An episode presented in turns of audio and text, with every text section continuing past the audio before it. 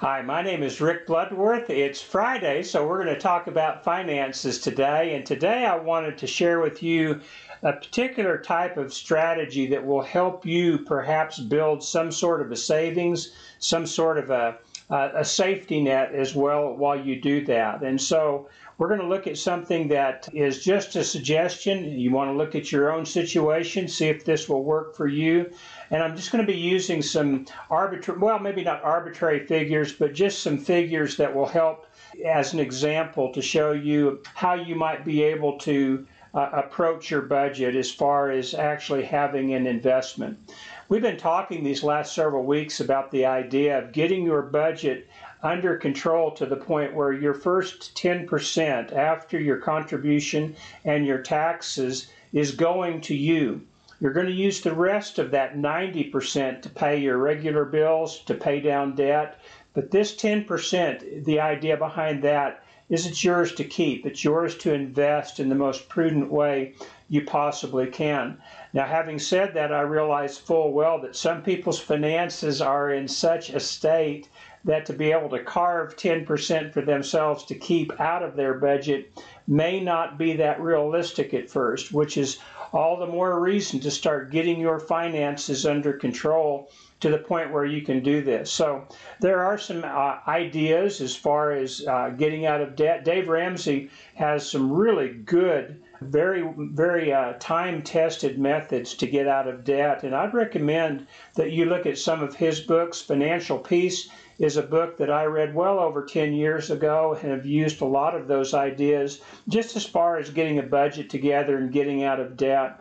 So I would recommend that. If you haven't uh, come across that book yet, Financial Peace is something that you're going to be able uh, to find. It's still in print. You're going to find it in just about any bookstore. Probably find it online for a pretty good discount on eBay and Amazon and things like that. So just something to keep in mind for that. But let's just start talking about this idea of the first 10% after contribution and after taxes that you're going to use for yourself.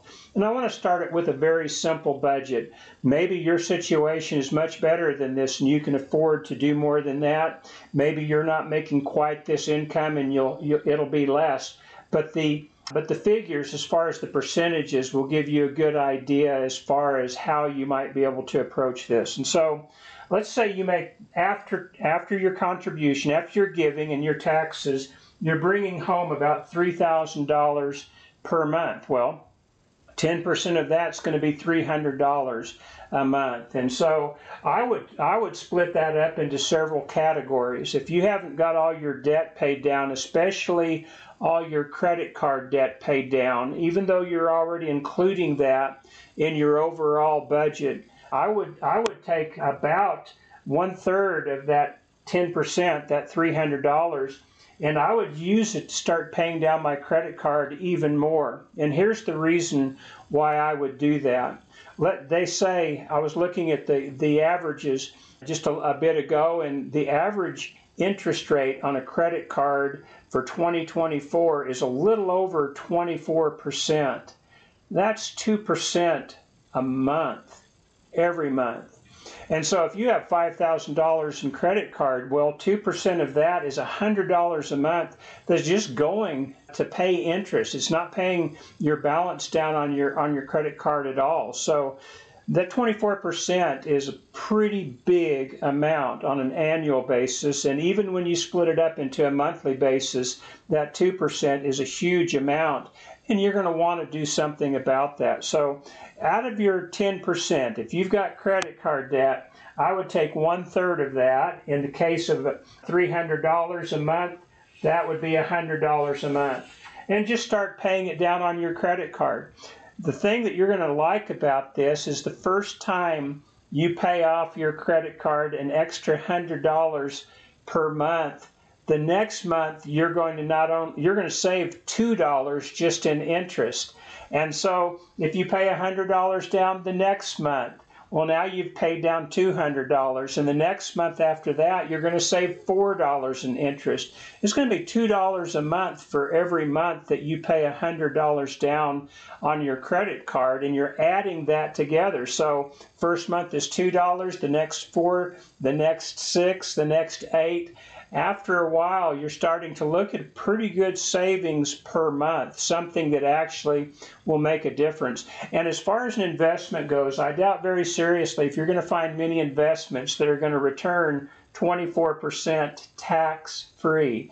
And so, as I say, if you've still got credit card debt, I would be using a third of that 10% being yours to keep. I would use a third of that and pay down your credit card debt. That's the category C that you see here.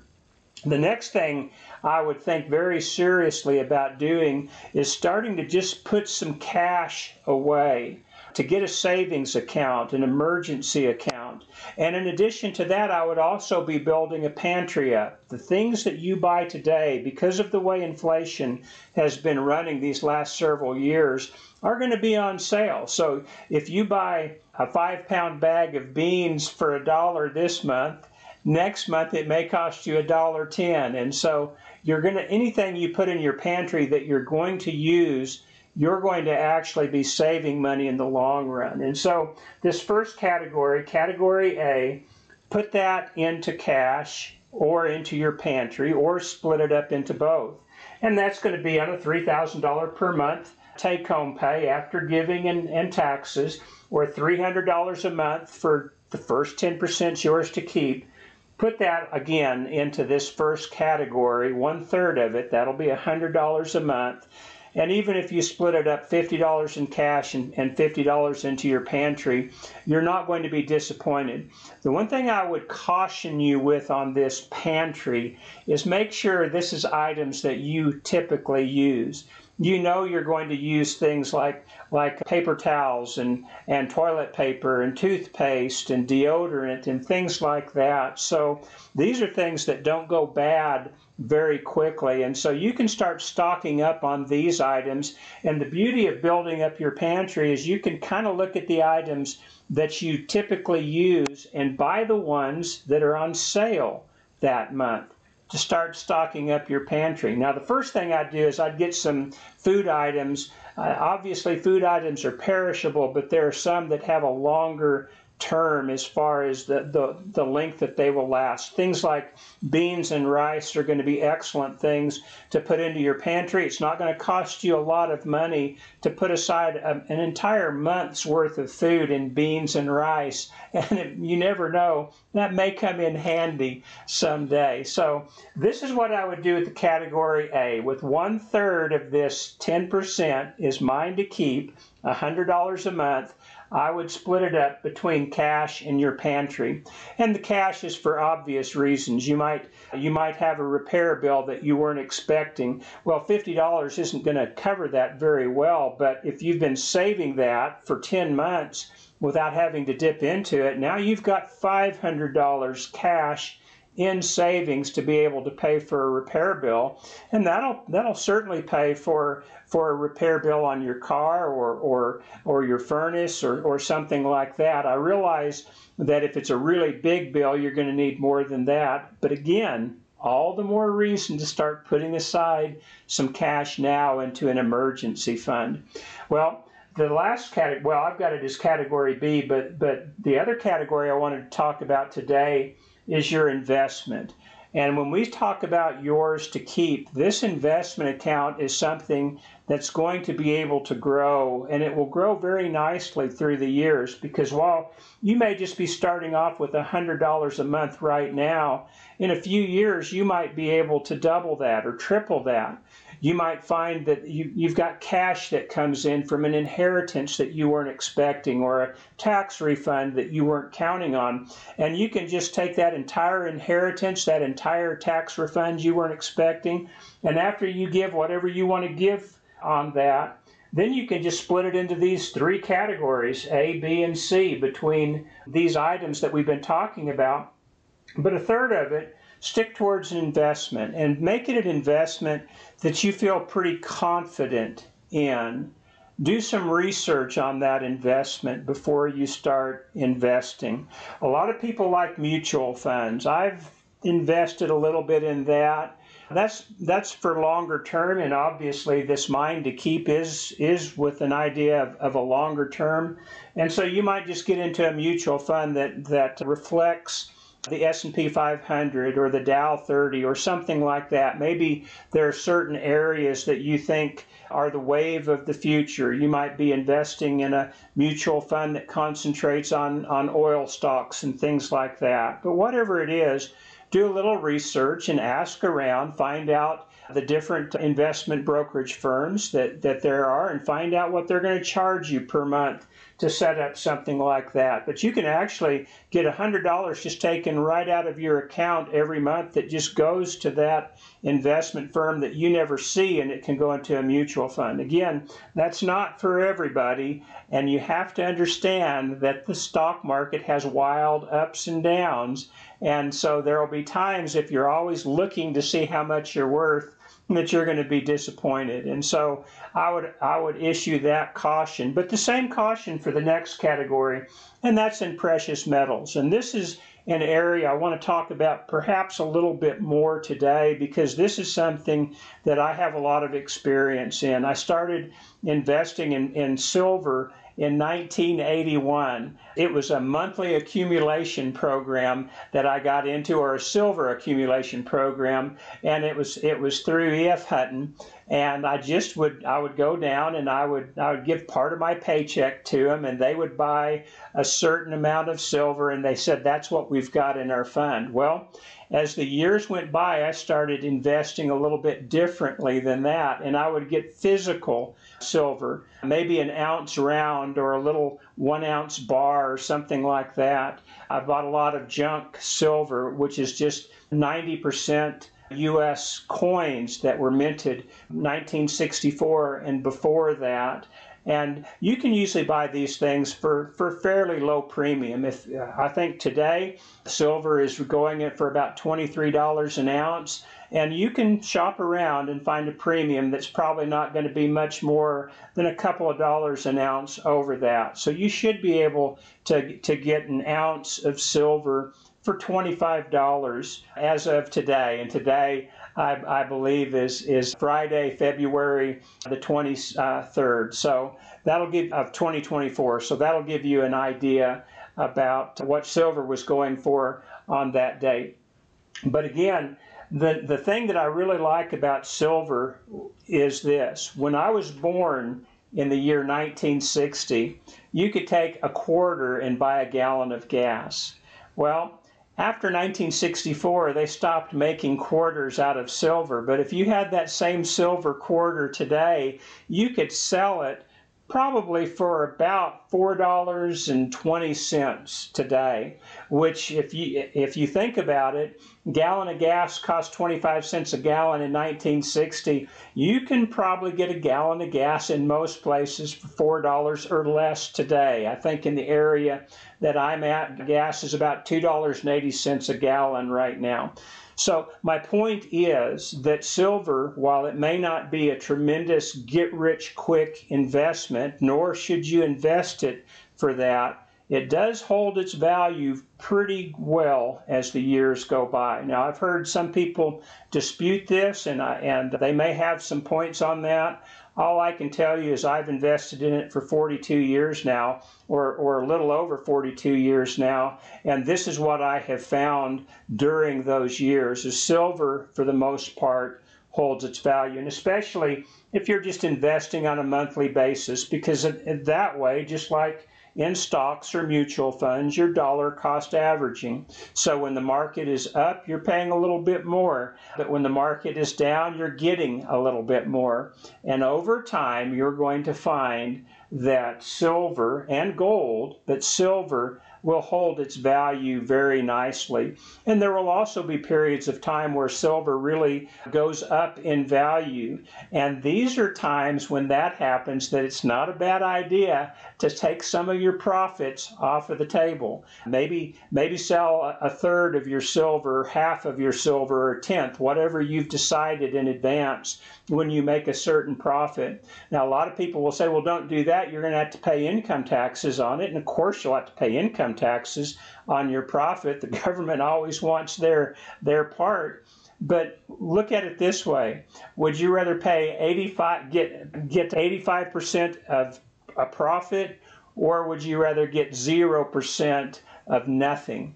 Well, most of us would rather take 85% of a profit. So even though you're going to be given 15% or more than that, depending on your tax bracket, to the government, you're still going to be making a nice sum. And you might find that by selling when silver goes way up, all of a sudden that you can come back a few months later and buy it back for a little bit less. And if you can't, well, the rest of your holdings will be going up, so you'll still be in good shape. But again, this idea of silver, it's not for everybody, and you want to look into it and you want to find a good place to buy it from.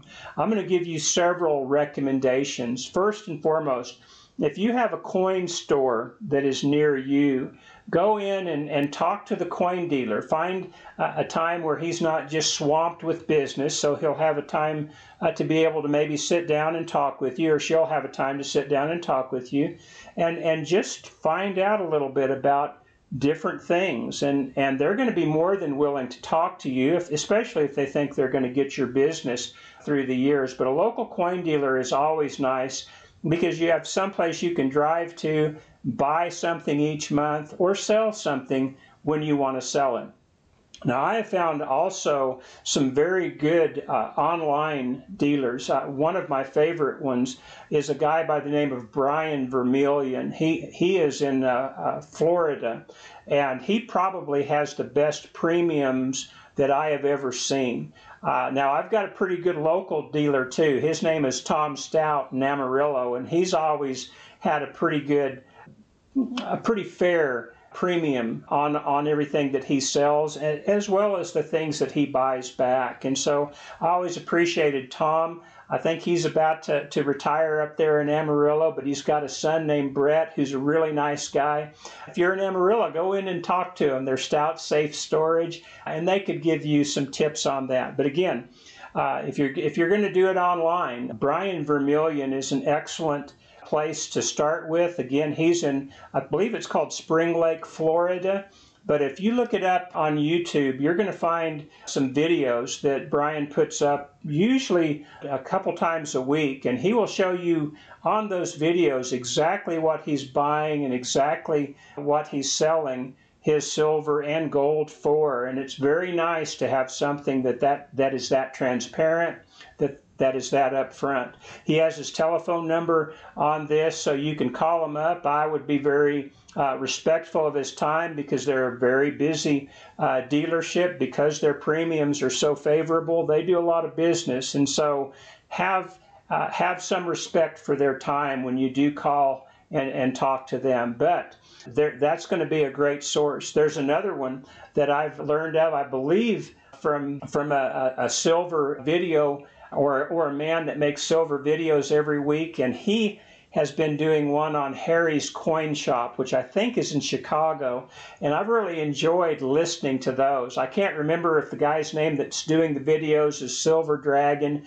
or who he is, but but that's one worth looking into. Again, Harry's Coin Shop, and I really like watching his videos. Harry has been in the business for quite a number of years. I've never dealt with him specifically, but he really seems like a nice guy his premiums are posted on the board when you walk into his shop or when you call him up, you can you can ask him. But again, he seems like a very reputable dealer, very honest man. And again, maybe somebody you'll want to call up and talk to if he has the time that day. And then the third one that I really like is is Yankee Stacking does some silver videos every week and very often he will interview a man by the name of Tim who has a coin shop in New Hampshire. And Tim is just a very knowledgeable dealer, and, and usually it looks like has pretty good premiums on his silver and gold. He's always swamped. And so if you are going to call him up, make sure you know what questions you want to ask and don't keep him on the line for too long. But I have an idea he'll be glad to answer any questions that you might have. There are other uh, ones online, SD Bullion, JM Bullion. Uh, you can go to their websites and see right off their website the premiums that they charge as and the postage that they're going to charge you for that as well. So again, if you're going to be investing in something like precious metals, these are great places to start with. Look at a bunch of different places, look at different sources, educate yourself before you jump into it. And then, if you want to take about $100 a month, that's not a bad way to start putting your money aside. And there's one other thing that I want to add about silver is if you buy an ounce of silver until you sell it or somebody steals it, you've still got an ounce of silver.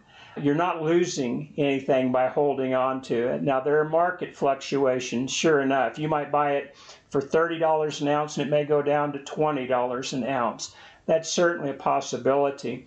But by using such a small portion of your monthly savings, you're essentially using it as a wealth insurance.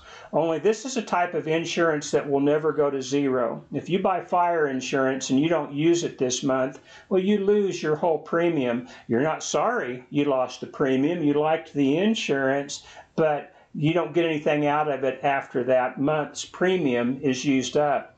But if you buy $100 worth of silver this month, more than likely next month you're going to have about $100 worth of silver. And in 10 years from now, you might have $500 worth of silver with the same amount that you bought this month. Now, again, silver can go up and down. It's got wild fluctuations just like the stock market does.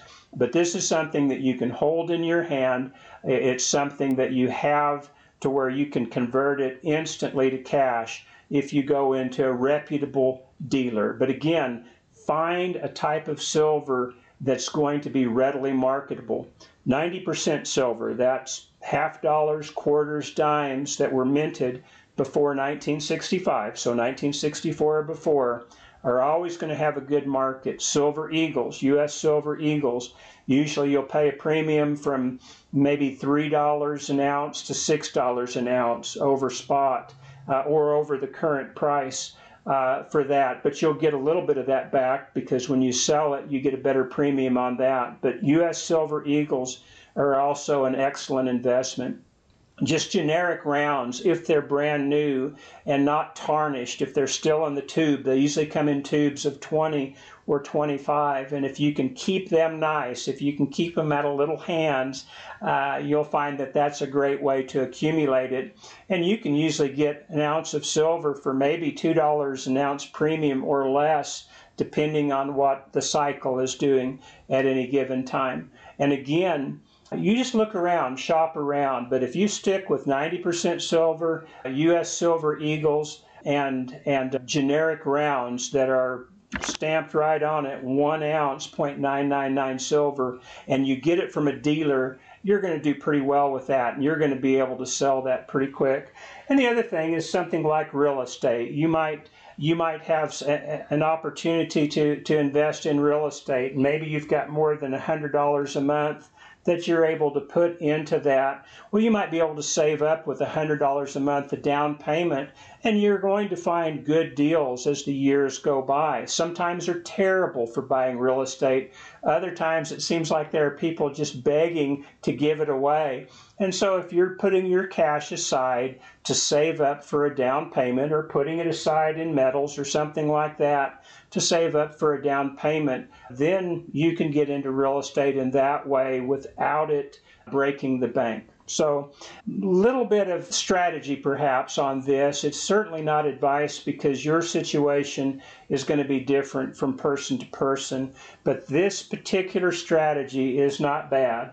If you'll take 10% of your take home pay after giving and put it into two or three categories, such as cash in a pantry, um, another category, some kind of an investment like mutual funds or precious metals or real estate. Again, you can only buy so much real estate for $100 a month. Or using part of it to pay down a credit card, you're going to find that you're starting to not only pay down debt, but you're also starting to get savings and investments that as they grow are going to put you into better and better condition, maybe someday to do things that you've only dreamed about right now. Well, that's the video for today. I hope that this helps. I hope it's something that you find interesting. If, if this video does help you, do me a favor, subscribe to it. It'll get the video out to more people. If you have any questions, feel free to ask them. I'm always looking to see if there are questions so I can answer them in as timely a way as possible. But again, thank you for tuning in. One last thought. Jesus was very clear in this precept. You cannot serve both God and money. As you're thinking about different investments, different strategies to pay off debt, and so on, if you are doing them under the big picture of trying to be a better servant of God, you're going to do well. But if you turn any of these things into an idol, then you're going to meet with disaster because Jesus said you cannot serve two gods. You cannot serve God and money. And so don't try to do that. Use this to try and be a better servant to God it will give you confidence. It will it will take some worry away from you once you get your finances under control. And it's also kind of fun to be able to look into different things and to dream about doing different things as as your investments pay off through the years. Well, that's all for today. Thank you for tuning in. I hope you'll come back and join us next time.